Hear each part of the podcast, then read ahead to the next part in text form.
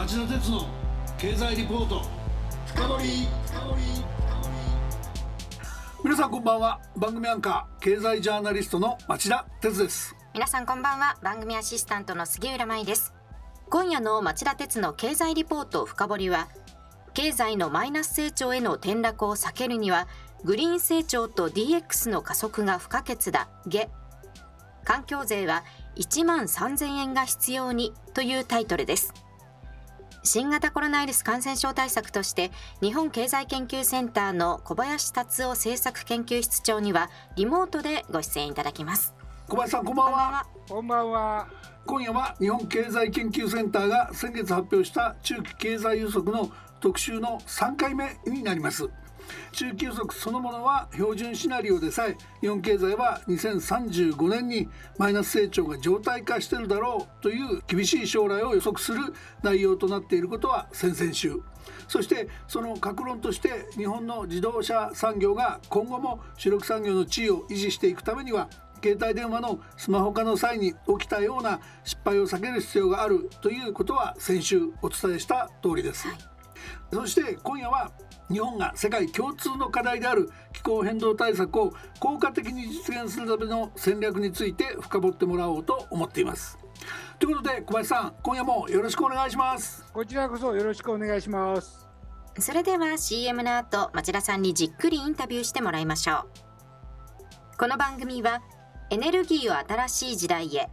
ジェラがお送りします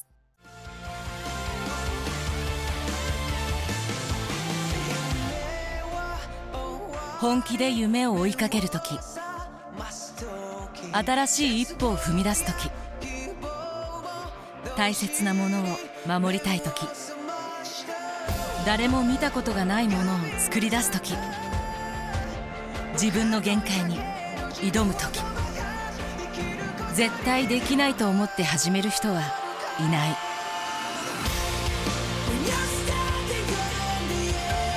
絶対なんて誰が決めた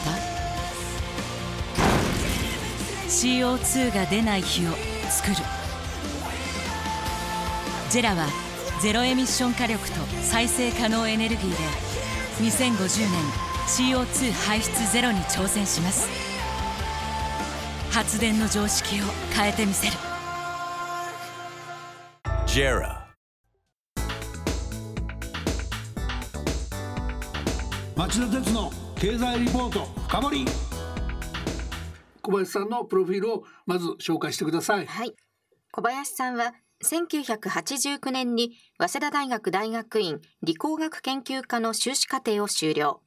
日本経済新聞社に入社されました。編集局の科学技術部産業部経済部などで新聞記者として活躍される傍らボストン大学で経営学修士を取得されました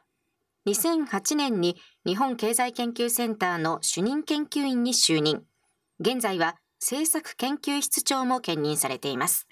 この番組で先々週紹介した日本経済研究センターの中期経済予測によると2035年まで日本経済がマイナス成長に陥らない改革シナリオを実現するためには DX デジタルトランスフォーメーション社会の実現や自動車の EV 電動化が不可欠だということでした。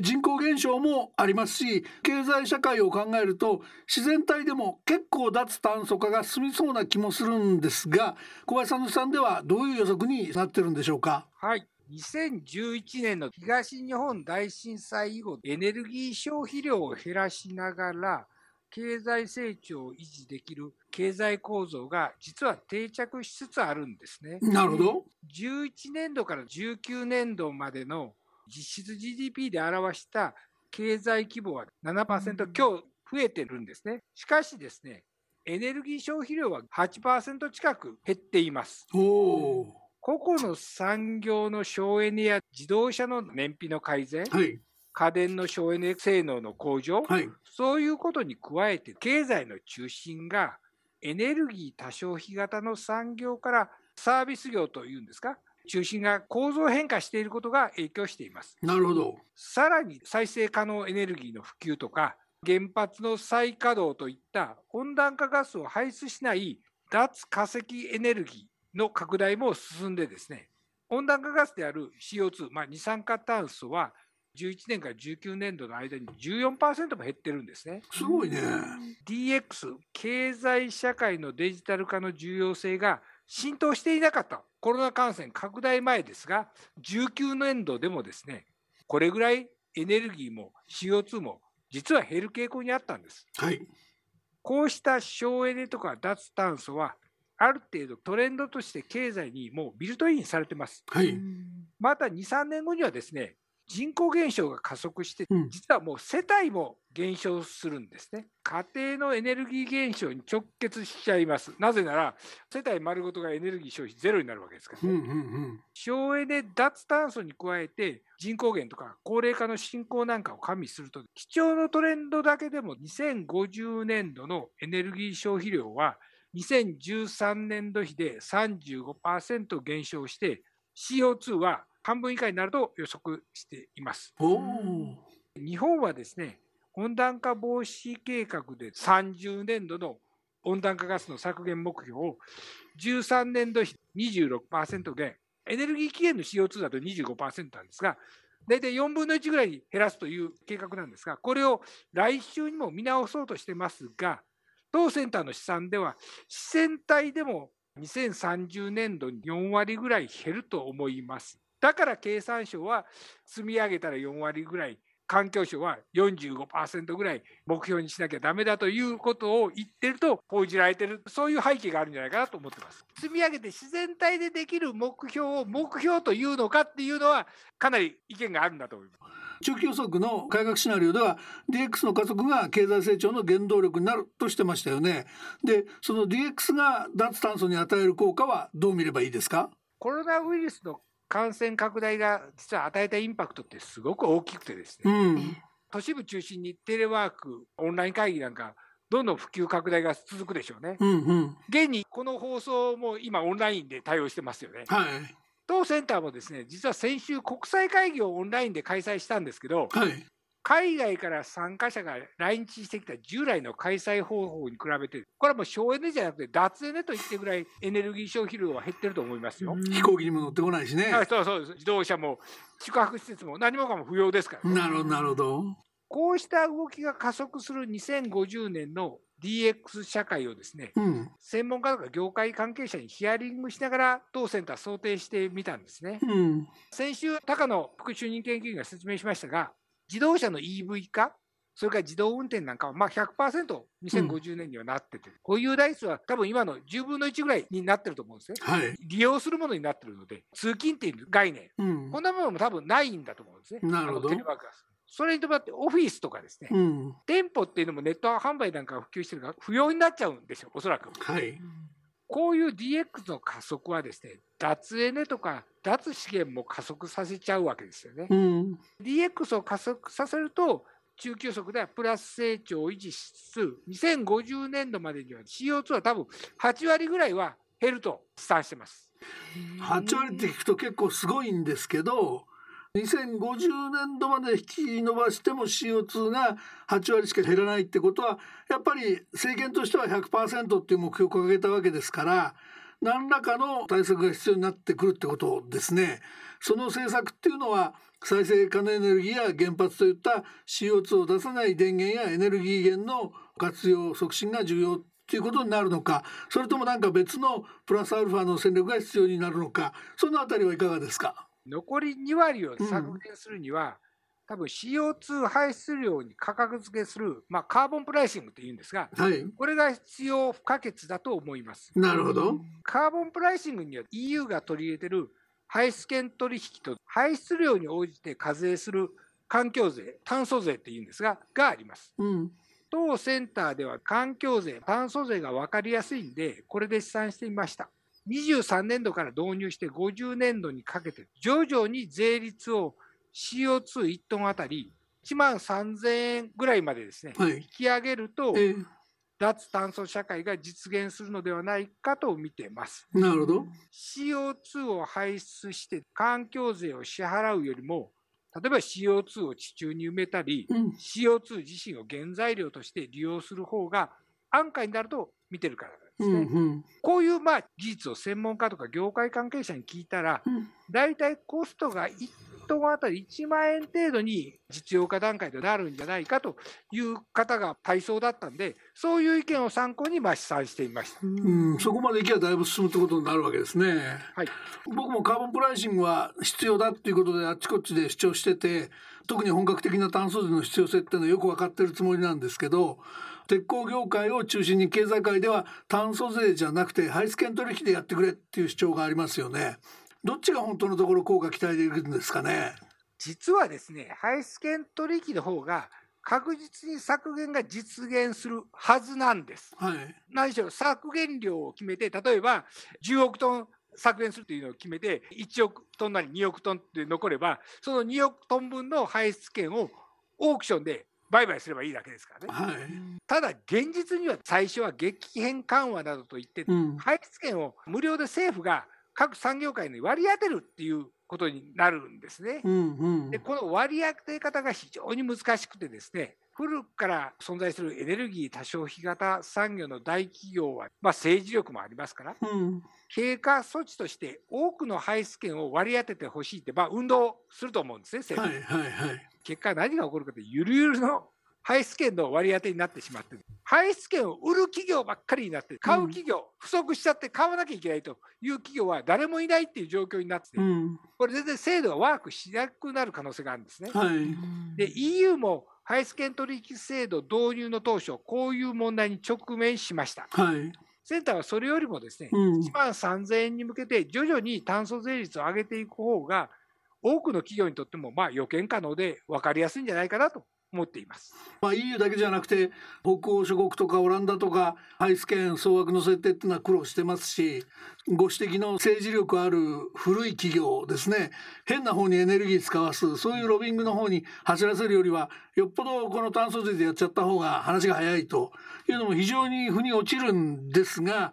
それで決め手が炭素税だっていうところまではいいと思うんですけどね炭素税を単純増税でやるっていうのは非常に反対で今の石炭税エネルギー税それから自動車関連の諸税の中でその本来課税根拠がなくなってんのに税収がいるからっていう理由だけで取られてるものはたくさんあるわけで全部税制見直して税制改正の中で炭素税組み込んで税として変なものは撤廃していくようなですねそういうことも必要なんじゃないかと思うんですけどこの辺りは小林さんの試算ではどうなってるんですか？今回の試算ではですねこの1万3000円の環境税が必要と試算してますが、実はその前提として、年によって違いますけど、4兆から5兆円ぐらいあるエネルギー課税をすべて CO2 排出ベースの値に直した上で1万3000円にしてます。ああなるほど、現在のエネルギー課税は CO2 ベースで見ると、ガソリンには2万円以上課税されてますが、うん石炭は事実上ゼロです。で、ガソリン、軽油といった、まあ、揮発油税にしか課税されてないと言っても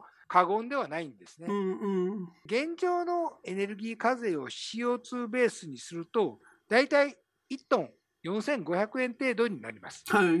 センターではこの CO2 ベースに直すことを税制のグリーン化と言ってますが、うん今すぐグリーン化するだけでも、経済全体へのと言った方がいいのかな、悪影響なしに1割程度 CO2 が削減できます。本当はあの再生可能エネルギーの固定価格買取制度とか、うん。自動車関連の諸税も廃止してですね、うん。全部 CO2 ベースにする試算を行いたかったんですが、うん。統計データの制約上、そのシミュレーションができなかったんです。はい。ちなみに固定価格買取制度を環境税に直すと、大体6万7000円とか、それぐらいのレベルになるんですね。うん。で、6万7000円も素直に環境税ってですか、炭素税かけたら、もっと CO2 は激減するので、炭素税に一本化することは、私も賛成なんですね。はい。うんあの今みたいな議論をするとね固定価格買取制度フィット。税金ではなくて電気料金への上乗せですから次元が違うんだとかくだらんこと言う人必ず出てくるんだけど我々の財布は一緒なんですからそこは本当は合わせて考えた方がいいですよね。はい。でこれはい。僕調べたことあるんですけど、2019年度の段階でフィットを入れた2012年度から3年間の分の賦課金がもう6割超えてまして、この部分がものすごい負担になってて、はい。で再来年度からこれ見直しをすると言ってて原子力や火力が10円とか8円とか12円とかそれぐらいで買い取れてる電気を再生可能エネルギーだと40円で買いますみたいなことをやってきた。それはまあある程度是正はされるんだけど初期のそのとんでもない契約は20年契約で残っちゃうんで。財政的にというか我々の懐ですね。その電気代として支払わなきゃいけないものがものすごく高いっていう構図は治らないここはやっぱり切り離して何らかのこの別の財源でスパッと契約を打ち切るようなですねことをやらないとこの失敗は本当に経済産業省猛反省してほしい話ですよね。確かに環境対策なのか再エネの普及促進策なのかそこが議論がごっちゃになって始まったことが非常にこの制度の不幸なところだと私個人も思ってます。まあとんでもない補助金制度ですよね実態的なね。最後の質問になります EU ですけども脱炭素化策が相対的な不十分な国や地域からの輸入品に対して懲罰的な輸入炭素税をかけようという議論が今回のコロナ対策で使っちゃったその巨額の資金の回収なんかも含めてこれでやりたいっていう議論がまあヨーロッパではものすごく活発ですよね。日本がぼやぼやしてると狙い撃ちにされかねないということだと思うんですがこの辺りについてのそのマクロ経済的な意味とか日本の取るべき対応について小林さんの分析を聞かせてください。パリ協定の母体である温暖化防止条約、環境を名目にした不当な貿易障壁を作ることは禁じてます。はい、WTO とのルールとの整合性も図る必要があるので、EU が23年から実施したいと考えている国境炭素税、はい、簡単に実現するとは思いません。はい、しかしですね、産業界がいつも心配する国内で CO2 対策、温暖化対策をしても、新興国を中心に海外の CO2 排出量が増えるだけという懸念を払拭することにはつながります、国境炭素税。うんうんで、試算してみると、先進国で50ドルの国境炭素税を導入した場合、世界中で CO2 削減をする場合でもですね、はい、日米欧といった先進国の負担は軽減します。うん、特に素材などエネルギー多消費型産業への負荷は弱まります。なるほど。もう一歩進めて、先進国、途上国問わず、世界中で共通の国境炭素税を導入した場合ですね、うん、先進国のエネルギー多消費型産業の生産はプラスに転じます、実は、あのはいはい。入れる前に。これはですね、先進国のエネルギー効率の良さが、世界で同時に炭素税を入れた場合に表面化するからなんですね。うん、脱炭素社会実現に炭素税導入が避けられないと思いますんで、欧州やまあ米国のバイデン政権とも協力してですね、うん、むしろ実現に向けて動けばいいのではないかと個人的には思ってます。それがまあ世界一の CO2 排出国である中国に温暖化防止対策を真剣に迫ることにもつながると思います。新たな南北問題にはなりそうですね。だからこそこれかなりの調整が必要だと思うんです。で最終的には世界共通の炭素税を入れることが一番効率的な脱炭素社会への実現になるんですよね。なるほどね。